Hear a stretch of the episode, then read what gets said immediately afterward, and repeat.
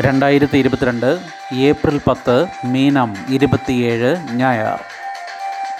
മനോരമ വാർത്തകൾ. വായിക്കുന്നത് ജി. രവി.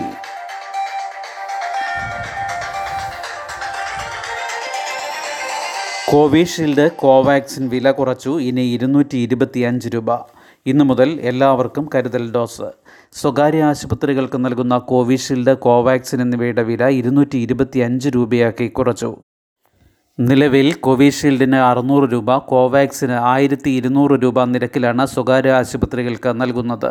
പതിനെട്ട് വയസ്സിന് മുകളിലുള്ള എല്ലാവർക്കും ഇന്നു മുതൽ കരുതൽ ഡോസ് വിതരണം ആരംഭിക്കാനിരിക്കെയാണ് വാക്സിനുകളുടെ വില കമ്പനികൾ കുറച്ചത്. കേന്ദ്ര സർക്കാരുമായി നടത്തിയ ചർച്ചയെ തുടർന്നാണ് വില കുറയ്ക്കുന്നതെന്ന് ഭാരത് ബയോടെക് സീറം ഇൻസ്റ്റിറ്റ്യൂട്ട് മേധാവികൾ ട്വീറ്റ് ചെയ്തു.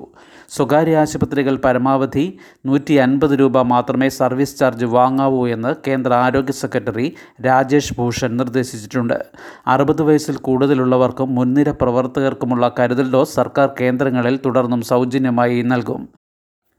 പതിനെട്ട് അൻപത്തി ഒൻപത് പ്രായക്കാർക്ക് നിലവിലുള്ള കോവിൻ രജിസ്ട്രേഷൻ ഉപയോഗിച്ച് തന്നെ കരുതൽ ഡോസ് എടുക്കാം. വോക്കിൻ രജിസ്ട്രേഷനും ഉണ്ടാകും. രണ്ടാം ഡോസ് എടുത്ത് ഒൻപത് മാസം കഴിഞ്ഞവർക്ക് കരുതൽ ഡോസിന് അർഹതയുണ്ടായിരിക്കും. കോവിഡ് എക്സ് ഈ വൈറസ് ഗുജറാത്തിൽ ഒമിക്രോണിനേക്കാൾ പത്ത് മടങ്ങ് വ്യാപനശേഷിയുള്ള കോവിഡ് വൈറസ് വകഭേദമായ എക്സി രാജ്യത്താദ്യമായി ഗുജറാത്തിൽ സ്ഥിരീകരിച്ചു. മുംബൈയിൽ നിന്ന് വഡോദരയിലേക്ക് വന്ന അറുപത്തിയേഴുകാരനിൽ കഴിഞ്ഞ മാസം പന്ത്രണ്ടിനാണ് വൈറസ് സ്ഥിരീകരിച്ചത്. സ്വകാര്യ ലാബിൽ നടത്തിയ പരിശോധനയിൽ കോവിഡ് പോസിറ്റീവായി കണ്ടെങ്കിലും അധികൃതരെ അറിയിക്കാതെ ഇദ്ദേഹം മുംബൈക്ക് മടങ്ങി. പിന്നീട് ഗാന്ധിനഗറിലെയും കൊൽക്കത്തയിലെയും ലാബുകളിൽ ജീനോം സീക്വൻസ് പരിശോധന നടത്തി എക്സി വകഭേദം സ്ഥിരീകരിച്ചു. വൈറസ് ബാധിതനുമായി അടുത്ത സമ്പർക്കം പുലർത്തിയ മൂന്ന് പേരുടെ സാമ്പിൾ നെഗറ്റീവാണ്. നേരത്തെ മുംബൈയിൽ എക്സി വൈറസ് റിപ്പോർട്ട് ചെയ്തതായി വാർത്തയുണ്ടായിരുന്നെങ്കിലും കേന്ദ്ര ആരോഗ്യ വകുപ്പ് നിഷേധിച്ചിരുന്നു. ഒമിക്രോണിന്റെ തന്നെ ബി എ ഒന്ന് ബി എ രണ്ട് ഉപവിഭാഗങ്ങൾ ചേരുന്നതാണ് എക്സി വകഭേദം. മാർച്ച് ഏപ്രിൽ ക്ഷേമ പെൻഷനുകൾ ഒരുമിച്ച് വിതരണം ആരംഭിച്ചു. കഴിഞ്ഞ മാസത്തെയും ഈ മാസത്തെയും സാമൂഹിക സുരക്ഷാ ക്ഷേമ പെൻഷനുകൾ വിഷുവും ഈസ്റ്ററും കണക്കിലെടുത്ത് ഒരുമിച്ച് വിതരണം ചെയ്ത് തുടങ്ങി. കഴിഞ്ഞ മാസം ക്ഷേമ പെൻഷൻ വിതരണം ചെയ്തിരുന്നില്ല. ഈ മാസത്തെ പെൻഷൻ ഇരുപത്തിയഞ്ചിനാണ് വിതരണം ചെയ്തു തുടങ്ങേണ്ടത്. രണ്ട് മാസത്തെ തുക ചേർത്ത് മൂവായിരത്തി ഇരുന്നൂറ് രൂപ വീതം വ്യാഴാഴ്ച നൽകി തുടങ്ങിയതായി മന്ത്രി കെ എൻ ബാലഗോപാൽ പറഞ്ഞു. സാമൂഹിക സുരക്ഷാ പെൻഷൻ നൽകാൻ ആയിരത്തി അഞ്ഞൂറ്റി മുപ്പത്തിയേഴ് കോടി രൂപയും ക്ഷേമനിധി പെൻഷന് ഇരുന്നൂറ്റി എട്ട് കോടി രൂപയും അനുവദിച്ചിട്ടുണ്ട്. മുല്ലപ്പെരിയാറിൽ പുതിയ ഡാം ആവശ്യം സേഫ്റ്റി അതോറിറ്റിക്ക് ബോധ്യപ്പെടണം. കേരളവും തമിഴ്നാടും വ്യത്യസ്ത ആവശ്യങ്ങളിൽ ഉറച്ചു നിൽക്കുമ്പോൾ മുല്ലപ്പെരിയാർ ഡാം സുരക്ഷയുടെ ഭാവി ഡാം സേഫ്റ്റി അതോറിറ്റിയുടേതാകും. ഡാം സുരക്ഷാ നിയമം പ്രാബല്യത്തിൽ വരുമ്പോൾ മുല്ലപ്പെരിയാർ വിഷയം കോടതിയുടെ പരിഗണനയിലായിരുന്നതിനാൽ ഇതിലെ നിർദ്ദേശങ്ങൾ മുല്ലപ്പെരിയാറിന് ബാധകമാകുമോ എന്ന സംശയം ഉയർന്നിരുന്നു. കഴിഞ്ഞ ദിവസത്തെ സുപ്രീം കോടതി ഉത്തരവോടെ ഇക്കാര്യത്തിൽ വ്യക്തത വന്നു. പുതിയ ഡാം എന്ന ആവശ്യമുയർത്തുന്ന കേരളം ഡാമിന് ഗുരുതര സുരക്ഷാ പ്രശ്നങ്ങളുണ്ടെന്നും ബോധ്യപ്പെടുത്താൻ ശ്രമം തുടരും. ഡാം ബലപ്പെടുത്തുന്നതുമായി ബന്ധപ്പെട്ട സുപ്രീം കോടതിയുടെ മുൻ വിധികൾ ഉടൻ നടപ്പാക്കണമെന്ന ആവശ്യത്തിനാകും തമിഴ്നാട് മുൻഗണന നൽകുക.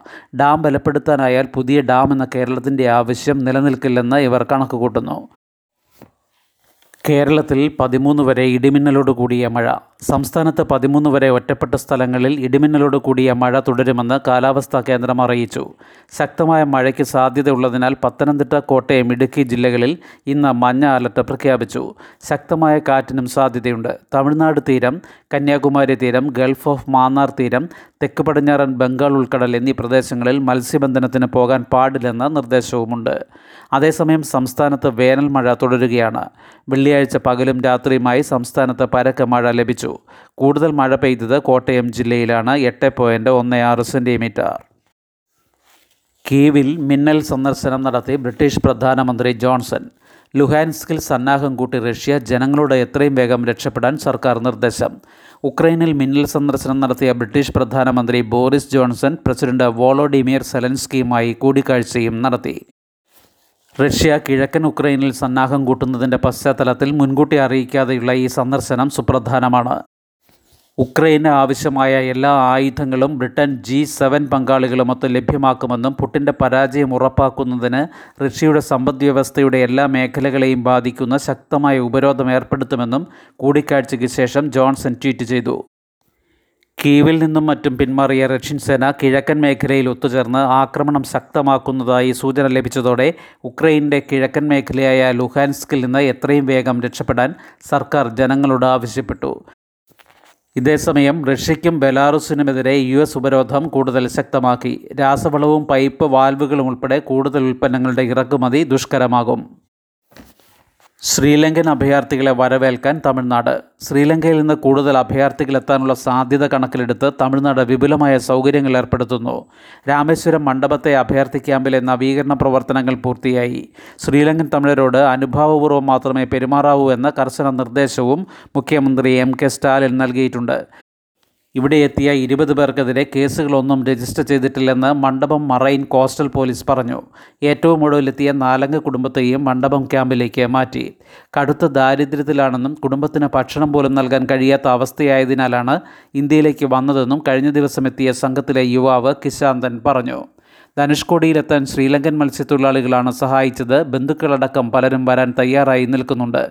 കിശാന്തൻ രണ്ടായിരത്തി ആറ് മുതൽ രണ്ടായിരത്തി പത്ത് വരെ തമിഴ്നാട് പുതുക്കോട്ടയിലെ അഭയാർത്ഥി ക്യാമ്പിലും ഭാര്യ രഞ്ജിത രണ്ടായിരത്തി ആറ് മുതൽ രണ്ടായിരത്തി പത്ത് വരെ കൃഷ്ണഗിരി അഭയാർത്ഥി ക്യാമ്പിലുമാണ് കഴിഞ്ഞിരുന്നത്.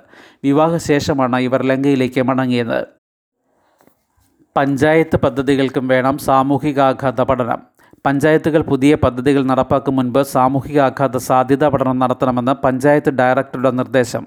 സ്ഥലം അടിസ്ഥാന സൗകര്യം ആധുനിക മെഷീനറി എന്നിവ ലഭ്യമാണെന്ന് ഉറപ്പാക്കണം. തടസ്സങ്ങൾ ഒഴിവാക്കാൻ മുൻകരുതലെടുക്കണം തുടർന്ന് മാത്രമേ പദ്ധതി നിർവഹണ നടപടികളിലേക്ക് കടക്കാൻ പറ്റൂ.